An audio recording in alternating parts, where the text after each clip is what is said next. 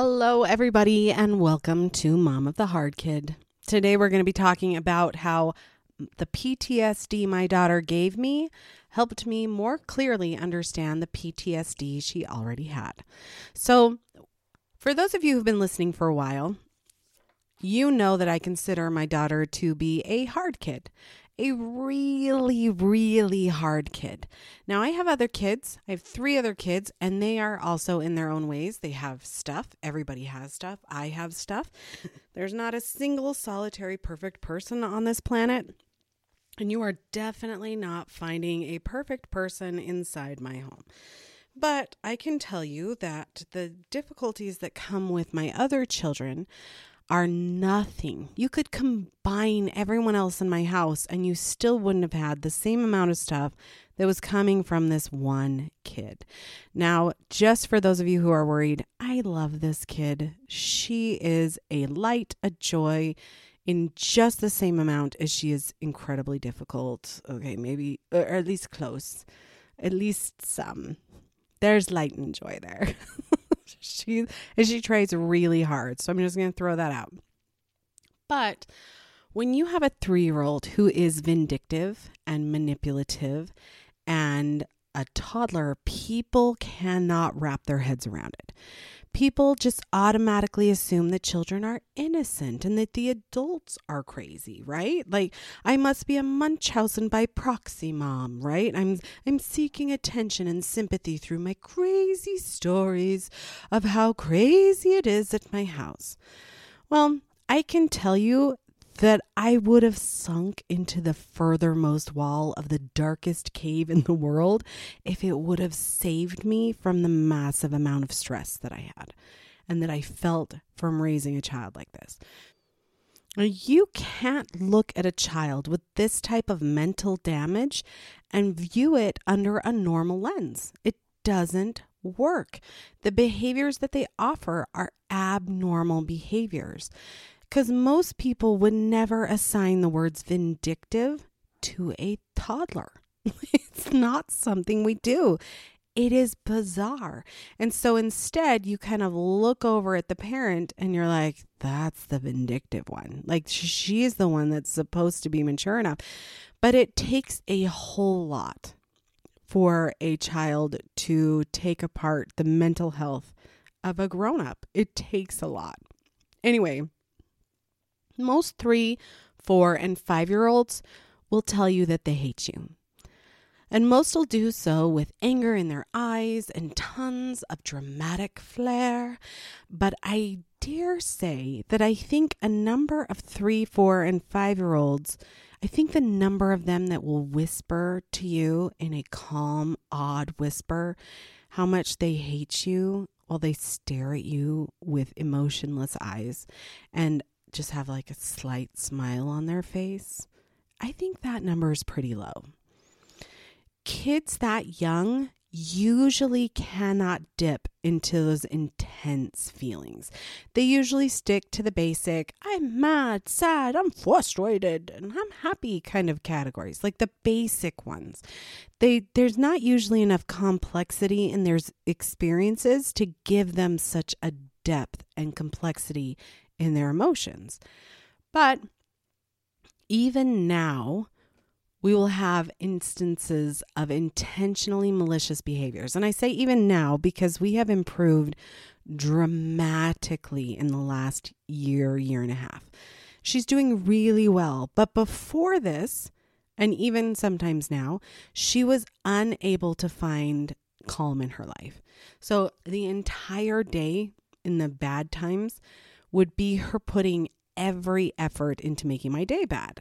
And I've talked about this before, and she would admit it to me because she knew that she would also be bothering me if she said it. So she'd be like, I don't know why I do it. I just love making you mad. Like kinds of stuff like that. Like and and again, she's 3. She's 3 years old and she's just built her life around making me mad. So her screams now still get mad. I mean, still get loud when you try to talk to her.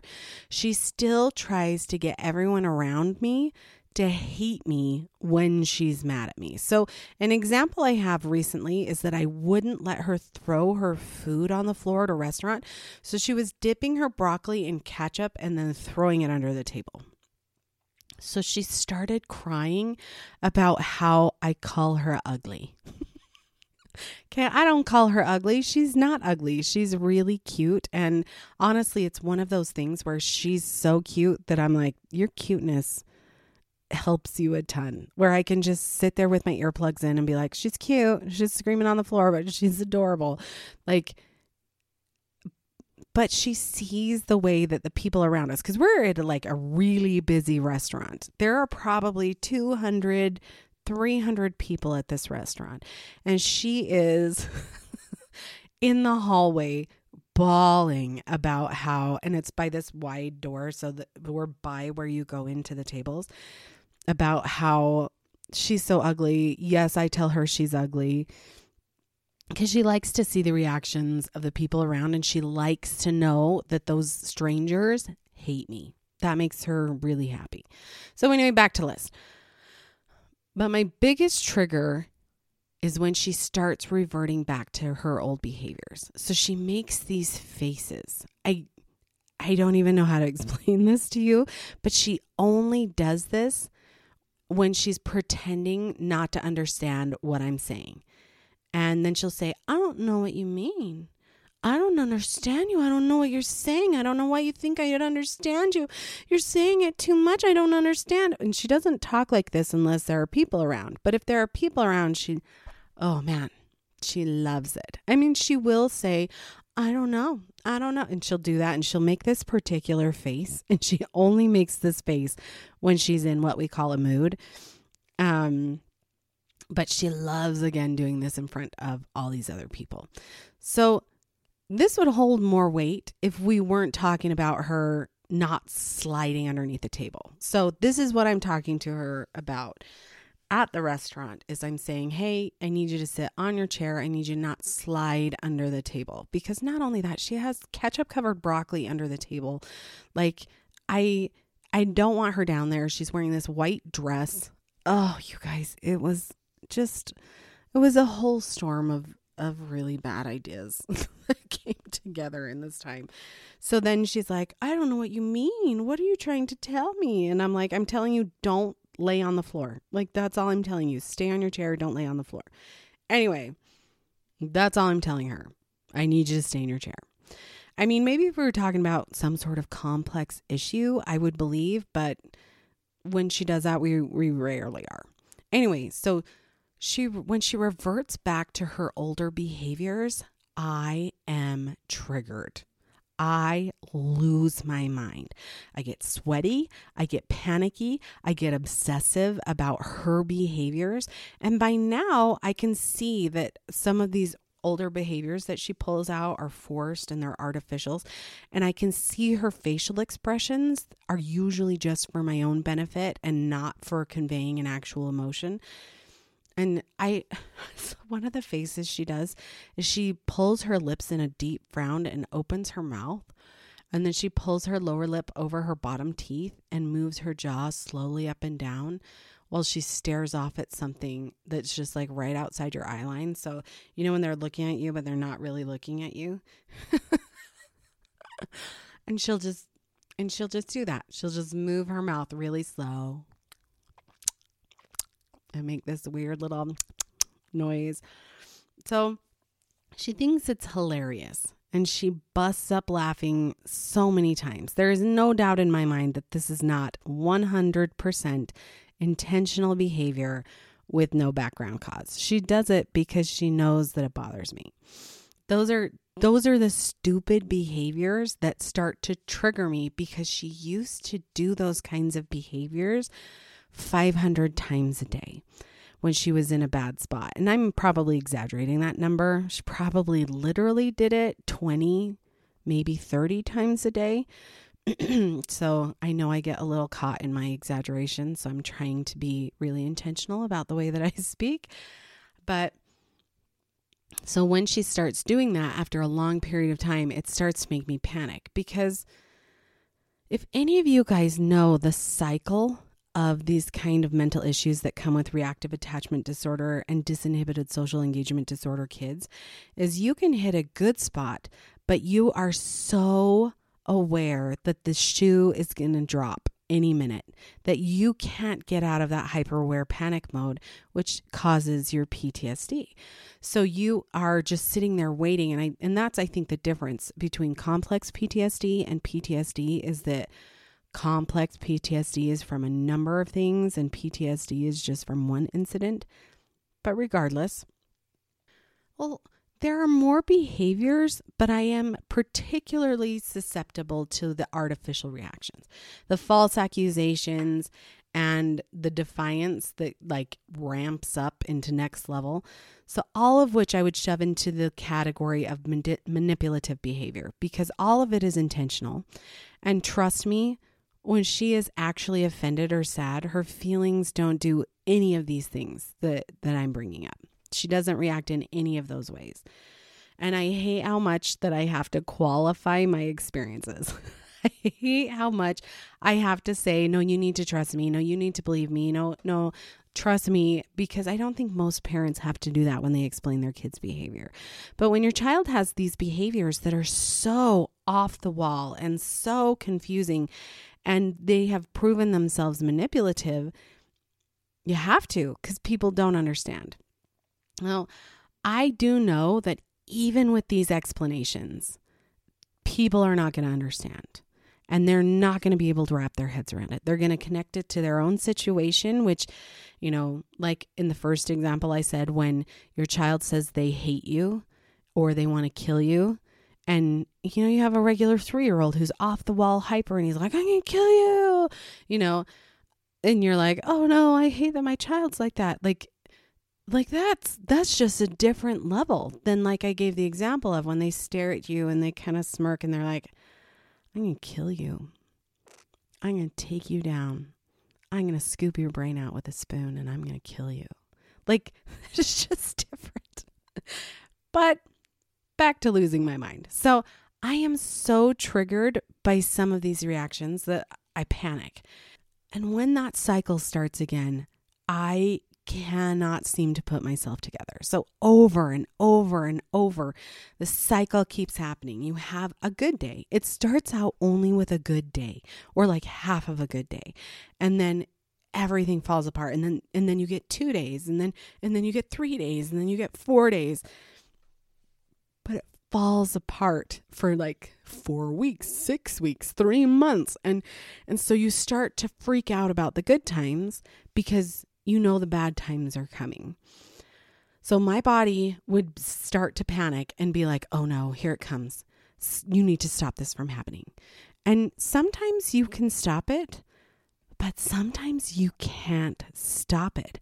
So my body will panic while, without any assistance from the outside world. I don't need any logic. I don't even need an actual event, just the threat of an event, just an inkling that the chance of her imploding is going to happen, I'm panicking. My heart is beating like crazy. I'm sweating. My blood pressure is probably really high. And my anxiety goes through the roof. You know, because these freakouts have lasted months and even years sometimes, that they're hard and they uproot the entirety of whatever is supposed to have been happening in life at the time. So I get intense. I hyperfixate on her behaviors because I have to stop anything from being that snowball that starts rolling, rolling down that snowy hill. I go nuts. There's no way that I don't look crazy to everyone around me because I'm like, don't touch that. Or I'm like, you know, you aren't allowed to put your face in that way. because if you knew what the faces meant, you'd probably understand why I'm saying this. But nobody knows what the faces mean. So I'm like, don't put your face like that. and I'm panic. I look insane. I probably really even am insane. Like, I feel insane. But what I've learned is that my daughter probably feels that way too. And there's a good chance that whatever she has, whenever she has the tiniest inkling of that feeling that reminds her of hard times, then she flips into her, I'm going to make her hate me before before it's her making the decision on her own. You know, before she switches into the I'm going to protect myself from pain by making the relationship bad by my decision. You know, she will flip into that at the slightest sign that it could go that direction.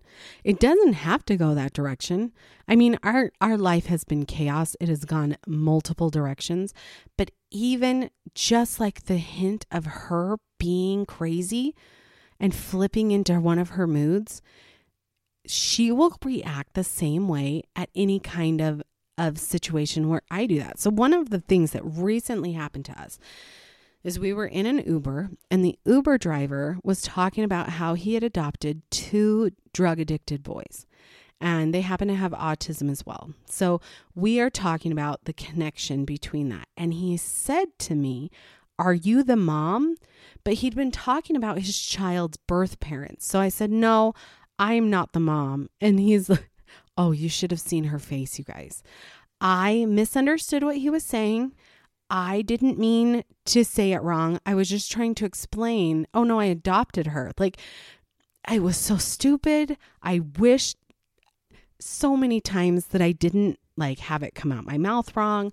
Well, this alone is a oh my gosh to her. And she went into that space and she stayed at a relatively mild space for about a week and then she just nosedived. So we are right now about a week and two days in from her nosedive.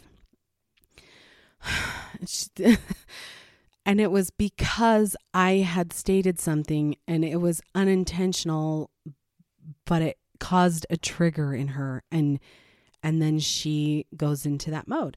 So now I realize two things can be true at the same time she had PTSD. She has PTSD. And I have PTSD.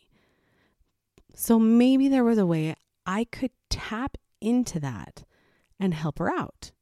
And in turn, also help me out too.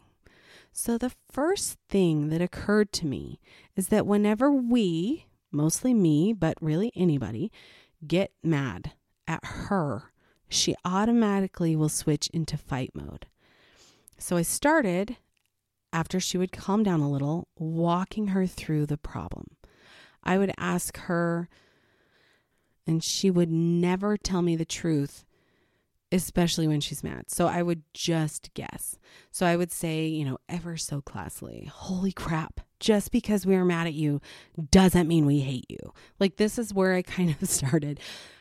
And I'm sorry, I wish I could offer you a more calm way, but when you are experiencing such a bombardment of behavior, sometimes you're not classy either. And sometimes I'm not classy. So I would say something like, you know, just because we are mad at you doesn't mean we hate you. And this was always followed by a very loud, yes, it does. So I didn't even ask her. I didn't I didn't even ask her if this was the problem. I just I just told her this because I assumed this was the problem. And even if it wasn't, it's not bad information, right? Even though I'm mad at you doesn't mean I hate you. Well, before we hit attachment, I would say, I don't care if you like me. You know, my job is to keep you safe and to raise you to become a functional adult. And I'm going to do that whether or not we like each other. I don't care. That's not my job. My job is to do those other things. But I will do my job for as long as I possibly can hold myself together. And I did this for two reasons. Number one it reframed the situation of me parenting her as a benefit to her because a lot of these kids don't feel like parenting is a benefit to them, being parented. So she wants a safe place and she wants to be a functional adult. And I have also told her that if she can't be a functional adult, then she's going to have to stay with me until she can. and I don't think for most four year olds that that's like quite the encouragement for better behavior. but but that was really impactful for her. She was like, "Oh, well, I don't want to stay with you. If I do better behavior, I'm not going to have to stay with you." And so that really helped her to have better behavior. But number 2, I didn't want to give any pressure of a relationship because she couldn't handle it. And after all the difficulties that, we had had, I was not in a place where I could promise a relationship with sincerity. She needed to be able to frame our relationship in a way that benefited her and didn't ask anything of her in regards to me. She couldn't, she was tapped out. She had nothing more to give. I couldn't ask that of her. But now that we have attached, I will say something like, Do you love mom? Yes. Don't forget, you know, I think we have like borderline personality disorder here. So her relationships are life alteringly critical for her on her own terms. That's something that she does. She, she likes, she wants to be loved. So I'll say then, have you ever been mad at me? Yes. Then you know you can be mad at someone and still love them. And this was a reoccurring light bulb moment at least 100 times before it stuck in her head. And once it did stick, I assume that she goes there in her head now without having to talk about it every time. Sometimes she'll even bring it up herself. She'll say, My mom gets mad at me, but she still loves me. Or she'll say something like, Just because we are mad does not mean we hate each other. so she'll bring it up herself. She says it to her therapist, she says it to her doctor, she says it to her grandparents, and she says a lot. But to get to this point, it took hundreds of conversations. Hundreds. But if you put in that time now, you are not going to have to put it in later. And if you put in that time now, you can help them put their minds in a more orderly way to help them to become a successful adult. That's really what we want, isn't it? And I think we would all be really surprised if we looked into ourselves and saw the way that we respond to things and then realized that that's happening inside those incredibly dysregulated bodies. If you're raising a child that gets as dysregulated as these kids do, you can't help yourself but become dysregulated also. I'm sure there's an angel or two out there that can manage it, but most of us, uh, I was going to say neurotypical because I imagine the angel people are somehow not neurotypical in, in the most amazing of ways. But a majority of us are going to be able to learn a lot about our children's reaction because of the damage that they did to us. And as stupid as that sounds when you say it out loud, I encourage each of you to look inside at the way you get and the way you feel and the way you react and see if that doesn't mirror in a way or explain a little about the behaviors that are happening with your child. Because one of some of the most light bulb moments for me have been when I'm at my most dysregulated and I'm starting to behave in a way where I'm getting, you know, paranoid or snarky or a little vin- vindictive. I'm not terribly vindictive of a person, but there have been moments where where I'm like, "Oh yeah, well, I'm going to move this and make them have a hard day." Like that has crossed my mind. It doesn't happen often, but it definitely does, and I can catch myself and say, "Oh, she must be feeling this type of mad in order to have that kind of reaction. And then I sometimes think to myself, what would get me out of this mood? And a lot of the times, and I use my husband as a big example because I value his relationship in a different way than I do like a neighbor or even a, a friend. So I will use my husband's relationship as an example and and there have been times when I'm I'm mad. I'm mad at him and he's not giving me the attention that I want or he didn't respond to something in a way that I wanted. And again, I don't think I do this terribly often, but when I hit those moments, I'm like, "Oh, I don't feel the love that would make me comforted right now." That would help me a lot. Maybe that's what she's feeling when she gets that way. And it's tricky because when you have a child with reactive attachment disorder, they don't even know how they want to be loved. They don't understand the concept. It's been presented to them never, or it's been presented to them in many, many, many, many, many different ways. and it's confusing and overwhelming and it doesn't last and it's scary, but to to be able to take pieces and chunks from the difficult times in your life and compare them to the actions of your kids will be valuable. Very, very valuable to you because you will find that some of these behaviors are kind of a natural progression of anger or of um, I was going to say neglect, but what I really mean is when you're not getting the affection that you're kind of craving in the moment. And and I think we can learn a lot from those situations. And maybe, just maybe, by being able to go into our feelings and our ability to understand a situation, maybe we'll be able to heal both of us, ourselves and them. I wish you all the best in this world. I hope that everything starts coming together for you and know that I am on your side. And I thank you so much for joining. Have a great day.